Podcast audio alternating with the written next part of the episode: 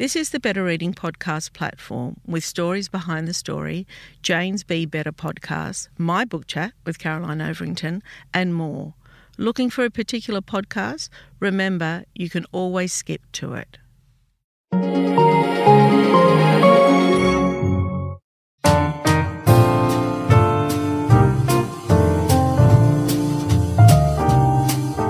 Welcome to the Better Reading Podcast Stories Behind the Story, brought to you by Bolinda Audio.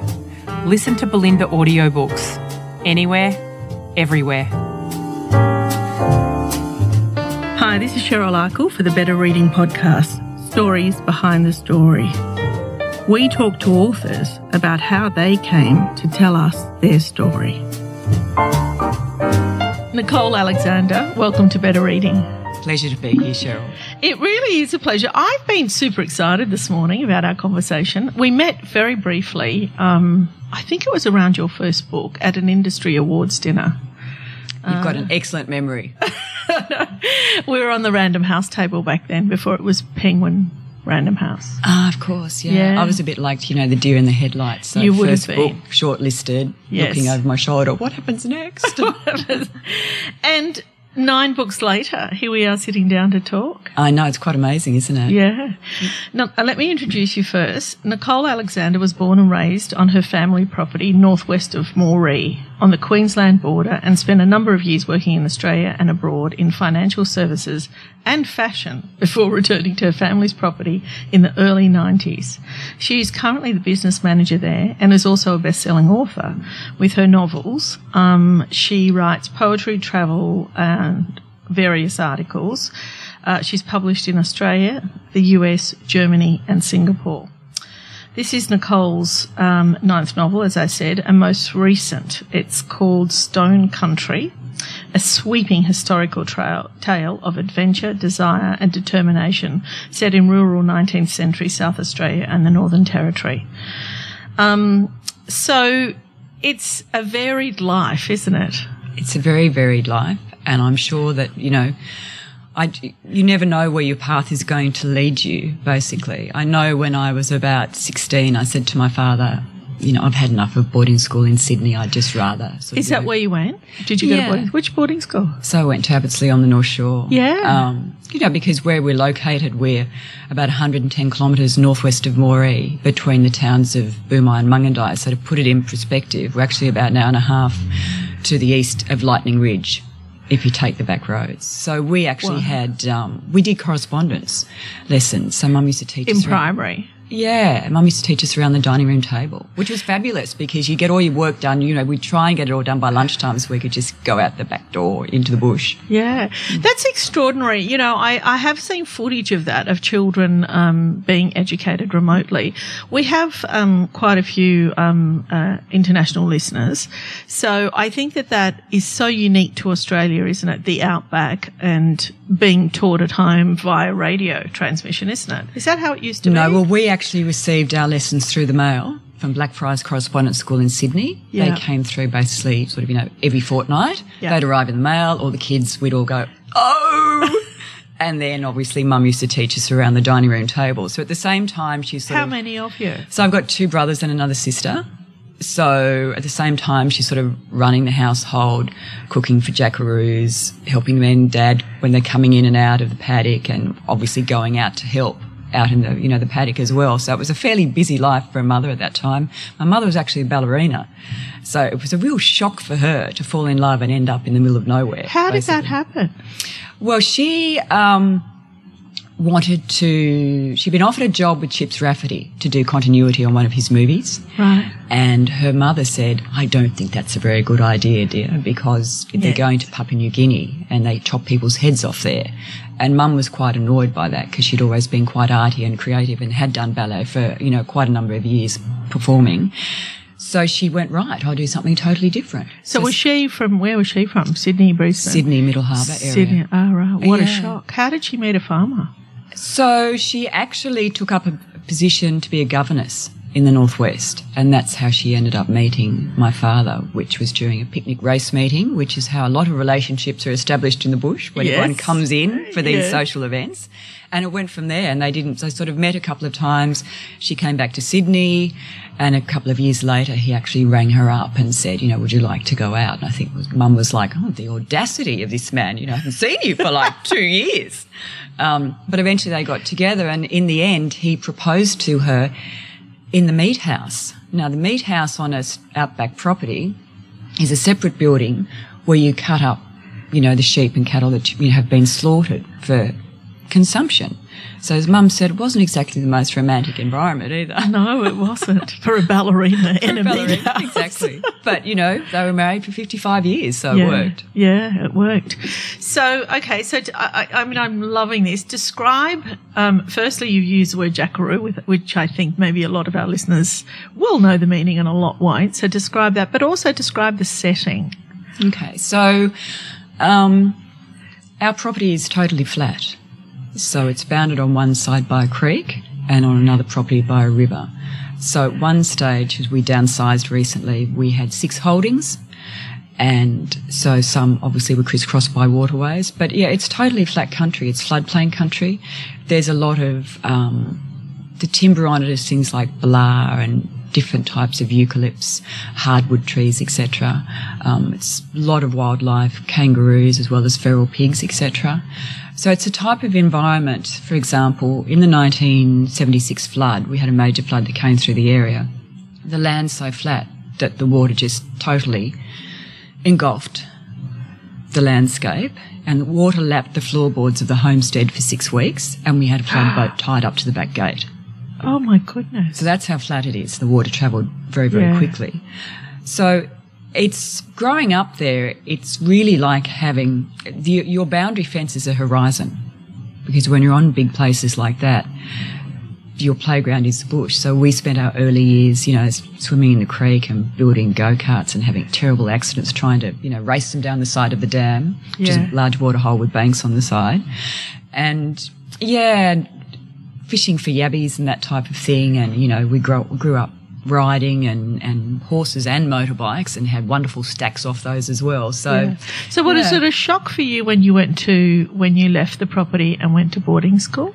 I think that we had those years being educated by correspondence, and then I had two years at the local primary school to get used to, you know, having kids around me. Yeah. And then I came down to Sydney, and I was actually so excited to see all these people. You know, it was quite extraordinary. It wasn't that, you know, I wasn't not used to Sydney because I had relatives down here, so I guess that wasn't a problem. But I was just really excited about having all these kids, but it, that I could talk to and, and mix with, etc. Having grown up, sort of learning to, um, you know, you playing with your siblings all the time, basically. Yes. So it's quite a closed family environment.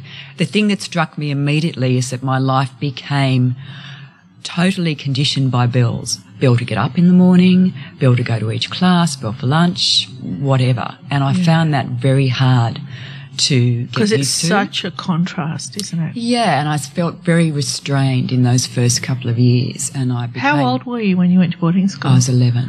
yeah, so you're a baby. Yeah. That's still little. Um, so yes, I felt very constrained in those first few years Mm. because I just felt my life had become so regimented. But then at the same time, I really enjoyed it, and I was very, Did you get homesick? I terribly homesick. Yeah. So when I actually went home for the holidays, I used to just cry my eyes out at night time before I went back to school. But I was also aware of the opportunity yeah. as well. Yeah. And I really enjoyed my study, and uh, you know, I, I just had I had a great time at Yeah. boarding school. It was Wow. a wonderful experience. Um, and the boarding school experience in us in well New South Wales anyway. I don't know what it's like in other states. Is that there are a lot of like people in the one area, um, because it's really it's a lot of rural um, families that send their children to boarding school, don't they? Absolutely. So Yeah. you do have sort of this network of, of um, bush-based families Yeah. that have their kids there, but then you have, like at school I went to, there's quite a large cohort of, of day girls as well, Yes. and that's great because Yes. then you are getting that sort of um, intermingling of different backgrounds and attitudes, etc. Yeah. And I had quite a lot of good friends who were who were day girls. I used to think in the back of my mind, it's only because I want to come back to the farm in the holidays. Yeah, because I went I went to a boarding school, but I wasn't a boarder. I was a day girl, and we did. We went, that's what we did. We went to Forbes, we went to Cobar, we went to all those places where the boarders were, and it was for me it was so eye opening. You know, I grew up in inner Sydney glebe, like you know you couldn't get more urban than that. So taking the train out or driving out to these places was just so fascinating. An adventure. It was a real adventure and so much fun. Um, okay, so and did you ever think? So, what did you think your life was going to be around there? Um, What were you working towards? Well, I decided I would want to get into something involving marketing, and uh, that was a very loose sort of term at the time. I was already scribbling Yeah. as well, trying to write. Um, so I actually went to university at Armidale, and Right. the idea was to do a Bachelor of Arts, and it actually became a Bachelor of Party. Oh, right, yeah, Mm. of course. I hear that there's a there's a party network around there. Yes, a bit of a party network. Um, but I mean, it was once again. I had obviously I had a great time. But when I finished university, I was like, oh wow, you know, Yeah. the aim was to get into marketing. So I went and bought like eight textbooks on marketing, read up on Even though you'd been at university for three. read up on as much as I possibly could, and because I'd studied things like economics and whatever, so I Yeah. had sort of concentrated Yeah. on the marketing side of things, and um, and also done like archaeology, etc., and history. and you were good at self educating, so getting a couple of textbooks and learning Yeah. about something was not new to you. No, so I- so I went into marketing from there basically, and then I ended up in Singapore for three years working over there, and when I came, so that was working for um, a fashion house, Yeah. doing their marketing for them, and I've also done modelling and that type of stuff to um, to you know earn a few dollars on the side. And then when I came back to Australia, I was offered a job to do the marketing for um, it was a marketing role of the National Trust. Right. Wow. And I was very excited about this. So I Yeah. rang my parents and my father answered the phone and I told him and he was like, right. I was like, Dad, aren't you like excited? it's, a, you know, it's a great opportunity for me. And he said, well, the only thing I'm thinking about, Nicole, is that why would you go and work um, for somebody else and look after their old buildings when you can come home and work for your own family who's been here since 1893? And look after their old buildings. And I was like, okay. So I said no to the National Trust Oh wow. and I went home. The idea being that I would, yes, do that for my dad because we had a very close relationship and I'd only stay for 12 months. That was about 23 years ago, Cheryl. Wow. That's an extraordinary story. See, I did not know that. Um, what about your brothers and sisters? Did they did they come back? Uh, My older brother um, knows, so he's sort of in the mining side of things and Yeah. always has been. And I have a sister who's based here in Sydney, so she comes She back left. to the property, Yeah. you know, Yeah. occasionally, etc. But no, that wasn't for, for her. Um, and then I have a, a younger brother who used who worked on the property for quite a few years, and then he decided it wasn't for him either. So I was sort of like the lone one. God forbid, and I was a girl as well, Yeah, you know, in a very yeah. male dominated industry in the 90s when I went back. It took a long time. Mm. And you were young. Yeah, I was young. Yeah, Yeah, definitely. yeah. Um, you know, it was it was interesting because I might have been the boss's daughter, but I was working in an all male team, and it took a long time to be accepted. It took about eight years. So this team reported through to your father. Yes, so they're all stockmen, etc. Yeah. Mm. Yeah. Okay, well, tell me about that. So you go back, you think you've got the job for work, you're going to stay for a year. Yeah. How does that work out? I think that the thing I've decided that um, first of all I'd get set the office up properly. Yeah. Um, you know, my father, you know, typical bushman, he basically had things, all his paperwork in cardboard boxes. So, Yeah. and mum wasn't allowed to go in there. So I set up the office and then I decided that I'd see, you know, find out how much I could do on farm. And So what what were you doing? Tell me a, a little bit about the business. So the business back then was mixed agricultural. So Yeah. we were producing um, Hereford cattle, Yeah. merino sheep, mixed cropping. So growing things like wheat, oats, barley, chickpeas, faba beans, sorghum, etc. Um, so it was a reasonably big enterprise, but the property had always been grazing based. Right. from the very beginning. So more livestock oriented. And how many people does it take to run something like that? When I yeah, well, when I first went went back, we had two full time men, and then we would have contractors that came in. So Yeah. when you ever had a when you had a big mustering job, etc., then you'd organise for men to come in and help on those you know really busy weeks, etc. Um, so those were the days when we used to do helicopter mustering of stock as well. So you'd have man in the air bringing the livestock in, and then we'd be on bikes or horses on the ground, and then trying to gather the cattle together to get them into a receiving yard, etc. Very different to doing a bit of modelling and a bit of marketing in fashion in Singapore. Yeah, absolutely. And I think the thing that made me stay I'm Sandra, and I'm just the professional your small business was looking for. But you didn't hire me because you didn't use LinkedIn jobs. LinkedIn has professionals you can't find anywhere else, including those who aren't actively looking for a new job but might be open to the perfect role, like me. In a given month, over 70% of LinkedIn users don't visit other leading job sites. So if you're not looking on LinkedIn, you'll miss out on great candidates like Sandra. Start hiring professionals like a professional. Post your free job on linkedin.com/achieve today. Ever catch yourself eating the same flavorless dinner three days in a row? Dreaming of something better? Well, HelloFresh is your guilt-free dream come true, baby. It's me, Keke Palmer. Let's wake up those taste buds with hot, juicy pecan-crusted chicken or garlic butter shrimp scampi. Mm. Hello Fresh. Stop dreaming of all the delicious possibilities and dig in at HelloFresh.com. Let's get this dinner party started.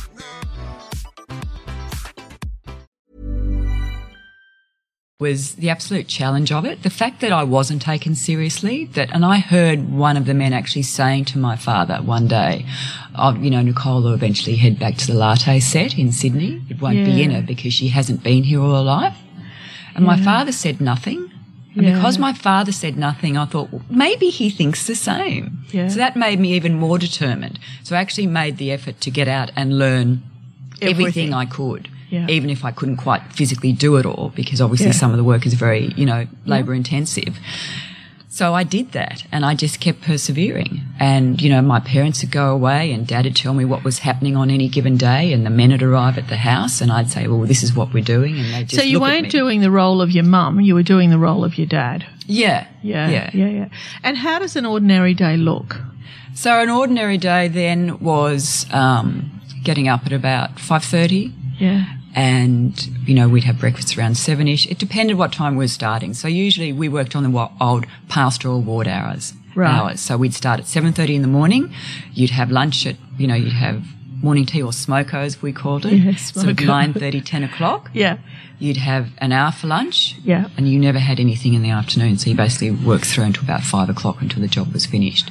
So it could be anything. You could be going, you know, driving out to one of the properties and just driving around and checking, checking watering points, the condition of stock, um, the growing profile of crops, etc. If there's any weeds in them, if there's weeds, then you have to get the agronomist in. The agronomist has to come out inspect the crops, and then you make the decision if something needs to be sprayed with chemicals so the crop's clean for harvesting, etc. Yeah.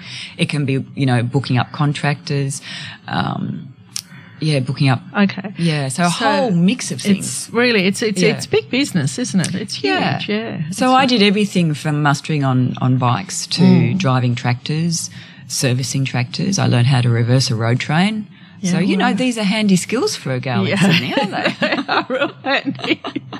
real handy. Um, okay, so it's changed though, hasn't it? The role has changed on these properties. Tell me why and how it's changed.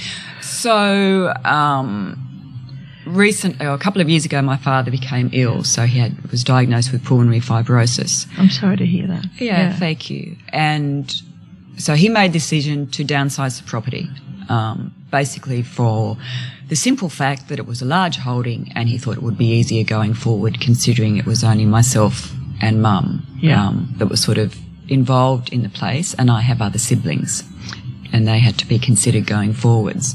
So we sold four of the six properties. We have two left. So I now go out there, you know, at least once a week. It's a 220 kilometre round trip. So I don't live on the holding anymore. I live in Moree. So it's about, Right. yeah.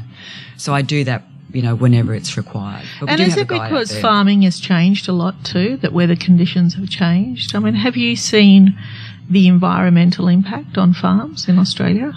Absolutely. So for me, I guess the millennium drought, which went from about the middle of 2000 to 2009, was far worse than what I'm seeing now um, with this most recent drought because it really only impacted on us a couple of years ago compared to people further west of the state Yeah. who've been sort of in, in very dire conditions for seven or eight years now. But the millennium drought, yes, um, because you get so concerned about what you're going to do with your livestock. You know, you have to have an end point. So Yeah. you, you have to say to yourself, well, if, if rain hasn't come by this point in time, I have to sell them regardless Yeah. or I have to have another plan regardless, even if rain's predicted for the following day. You know, you really have to stick to those management plans to stay in front, basically. And it is very difficult. And yes, from an environmental um, perspective, I am very aware um, it's a very fine line between the bottom line of a rural business Yeah. and also being able to maintain the environment in a sound condition as well. Yeah. Unfortunately, all businesses are run by the bottom, you know, their bottom line. So then that impacts sometimes on the decision making as well when clearly it comes to the environment. And I don't think I would be speaking out of turn for any listeners who might be based in the country when I say that. Um, so yes, it does become quite difficult. Mm. Our selling of the properties, though, was mainly to do with, with Dad's health and what he wanted to see going forwards. Yeah.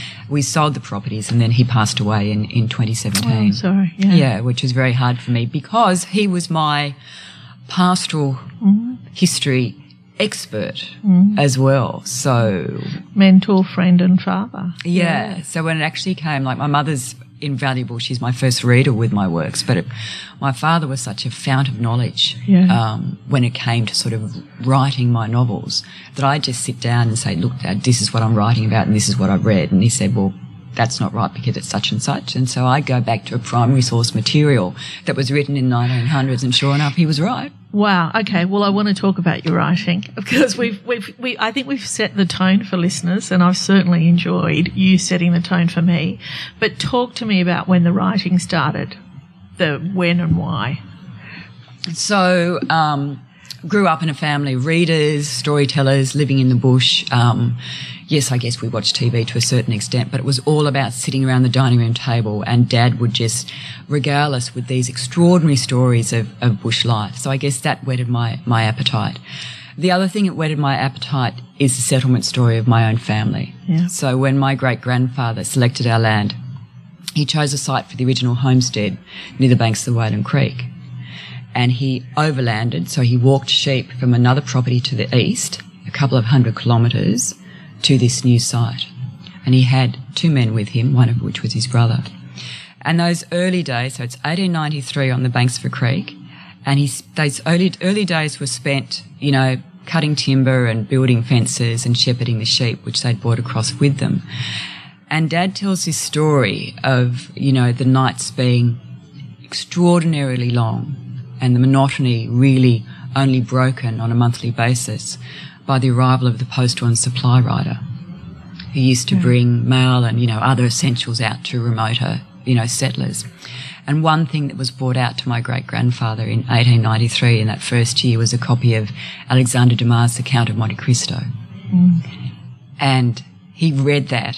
Hmm. I get really emotional oh, thinking Oh, about it 'cause I, I am quite- already. I am already. because it's quite an extraordinary story. Um, yeah, so he read that by the light of a flickering candle, basically, and he built this, you know, really basic one-room timber hut, and then um, he stayed there for a couple of months, basically, and then the local indigenous people in the area told him that that area was subject to heavy flooding, so he moved that site for the house a couple of um, kilometres further to the north. And that was a homestead where I eventually grew up that was built. But you know, I just had this image of him reading this book in 1893 mm. and, It's a you know, beautiful story. sitting by this creek and mm. the moon, this full moon and the bush like stretching out around him in this really engulfing silence. And that's one of the things that got me thinking about, gee, I'd like to write about our pastoral history because it's mm. just so extraordinary. Yeah. Look, you, and we're running out of time already, but um, I want to. Your books, I remember when I first met you and Larissa Edwards gave me a copy, and it was really one of the first books that we we've now labelled rural romance. But it was more than that because the, it was authentic in a way because you actually lived and breathed it, didn't you? I mean, mm. you were one of the first to be mm. writing about relationships on the land, weren't you? Yes, absolutely. It's interesting because I never set out to sort of like, I'm just writing this story about a generational grazing family. Um, so yeah, for me, it's been quite an extraordinary experience. Yeah. So you, so you're out there, you're running a business, and you're pretty much, you know, it's it's isolating as as as we've talked about, and you decide, as well as all the work that you're doing, to write a book, right? How, how do you go about that? How did you go about that? Did you go out and get a textbook on how to write a book? No, well, I'd written all the, the other things and you know, been published travel articles and genealogy articles, etc. Yeah. Um, but my first book, The Bark Cutters, took me eight years to write. Right. because I because it had an interweaving narrative, distinct time frames, etc. I wasn't sure how to put it together. Exactly. I was working full time. I was studying, having other things published. I wrote in the evenings and on the weekends, Right. and I just absolutely agonised over it because I just didn't know, you know, how how to construct the damn thing. Um, and then at the end, when I, you know, submitted it to an agent that I already had, and I'm sure she thought, here's another one that wants to write a novel. Yeah. Um, but yeah, it was sold within about three months. And it's just been extraordinary since then. I've never thought beyond the first book. I thought, well, I'll write this and just see what happens. And it just, yeah. Nine books later. Nine books later. Uh, tell me about that. So you're still, I mean, you, you, you know, you were working on the land to what, what number book? I mean, you were still work, had a full time Yeah. job. So I had a full time job up until uh, the last book, An Uncommon Oh, Woman. the last book. Yeah. Yeah. Yeah. So then that came out the year of my father's passing, and then I had sort of organised to have eight months off because Yeah. I was just exhausted trying to do everything. Um, and then after that, I, we moved into Moree. We moved into Moree initially because of Dad's health, and so I Mm. sort of went in there to to help care for him as well with my mother. Um, and then I had the break, and we had all the estate dramas, etc. And then I started writing, and I'd already signed another two book contract after An Uncommon Woman. And then from there, I decided, well, what am I going to write next? I, I can't say that, um, even though I've had a little bit more free time in the last 18 months to write Stone Country, it still remains the hardest book that I've written to date. It's quite extraordinary. I remember Brett Osmond, who used to work at, at I know Random. Brett. Yeah. Um, at Random House, he said to me, you know, you'll really enjoy it, the process up until about, about book four or five. Um, he said, and then it, you know, it might get a bit pressurized for you. And I thought, well, I'd, it's remained the same for me, if, and he's probably right because it has got harder. But Yeah. I think Stone Country, my interest in pastoral history is sort of 1900s to 1950s, up until, you know, the wool boom period. So, and because we have all these archives at home, because we're great hoarders as well, I usually delve in those for, you know, a lot of my novels where it's appropriate. But with Stone Country, because it was a different state, etc., I had to do a lot of research for that, and that's one of the reasons was it was a lot harder to write. Yeah. We, um, I talked with Lee Child. I mean, we've got a podcast with him a couple of months ago, and he talked about the fact that, you know, it just, it doesn't get easier with every book. It just doesn't. Writing is every time you start writing, it's the challenge for the first time. Like, Yeah. Whereas most careers, you, you know, even like, you know, working on the land, I mean, you get familiar with things and that it does get easier or you're more practiced. But um, I Yeah. think writing is like music. You've just always got to practice. Yeah, and I think someone asked me at, at an event last night if it put if it constrained you artistically to be on, you know, a, a book a year basically, which I've been apart from that that short break. And I see the positives and the negatives of it really. Um, basically because if you're on a book a year, you have to be so disciplined. You have to be committed to your craft. Yes. And it's a great apprenticeship. Now, book nine, people might be saying an apprenticeship, but yes, for me, I'm continually going to be learning for the rest of my life, I guess, as, as far as the craft is concerned. The downside is that, yes, I get terribly stressed out because I know I have a deadline, but I also actually work better under stress and I'm used to doing a lot. Mm. So the parcel eventually comes together. Mm. in so you don't own way. sleep much. Um, I have to sleep because I'm I'm an eight hour sleeper. Yeah. But once I start writing, I just take the view I have to do five thousand words a week. Yeah. Yeah, That's after I've done the majority of the research. So with Stone Country, I went to South Australia and the Northern Territory, and the research component was was massive. So I don't use any outside researchers. I always do everything myself. Yourself. Mm. Nicole Alexander, congratulations. I mean, honestly, you're so impressive. I was, um, you haven't disappointed. I was really looking forward to this podcast, and thank you so much. It's a pleasure, Cheryl. Thank you so much.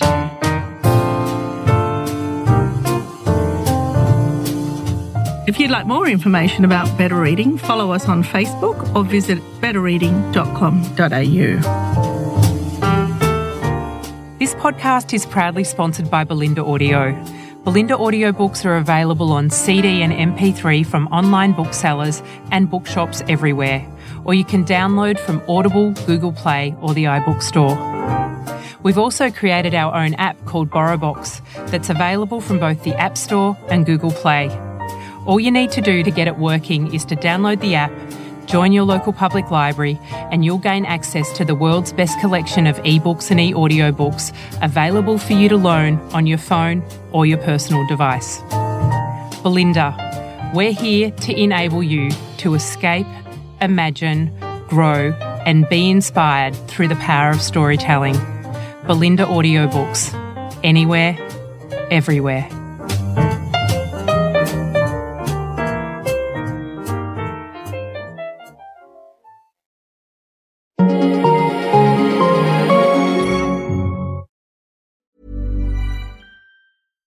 Catch yourself eating the same flavorless dinner three days in a row?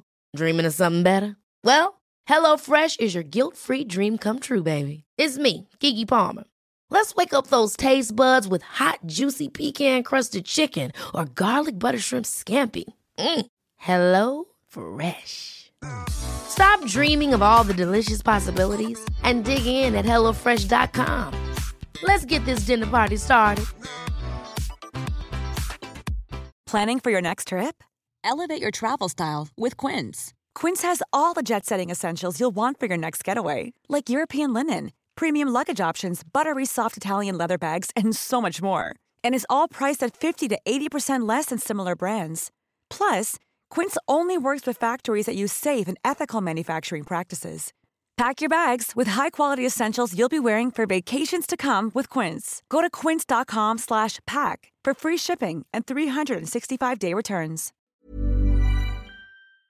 If you enjoyed this podcast, leave us a review and check out the other podcasts on the Better Reading Network.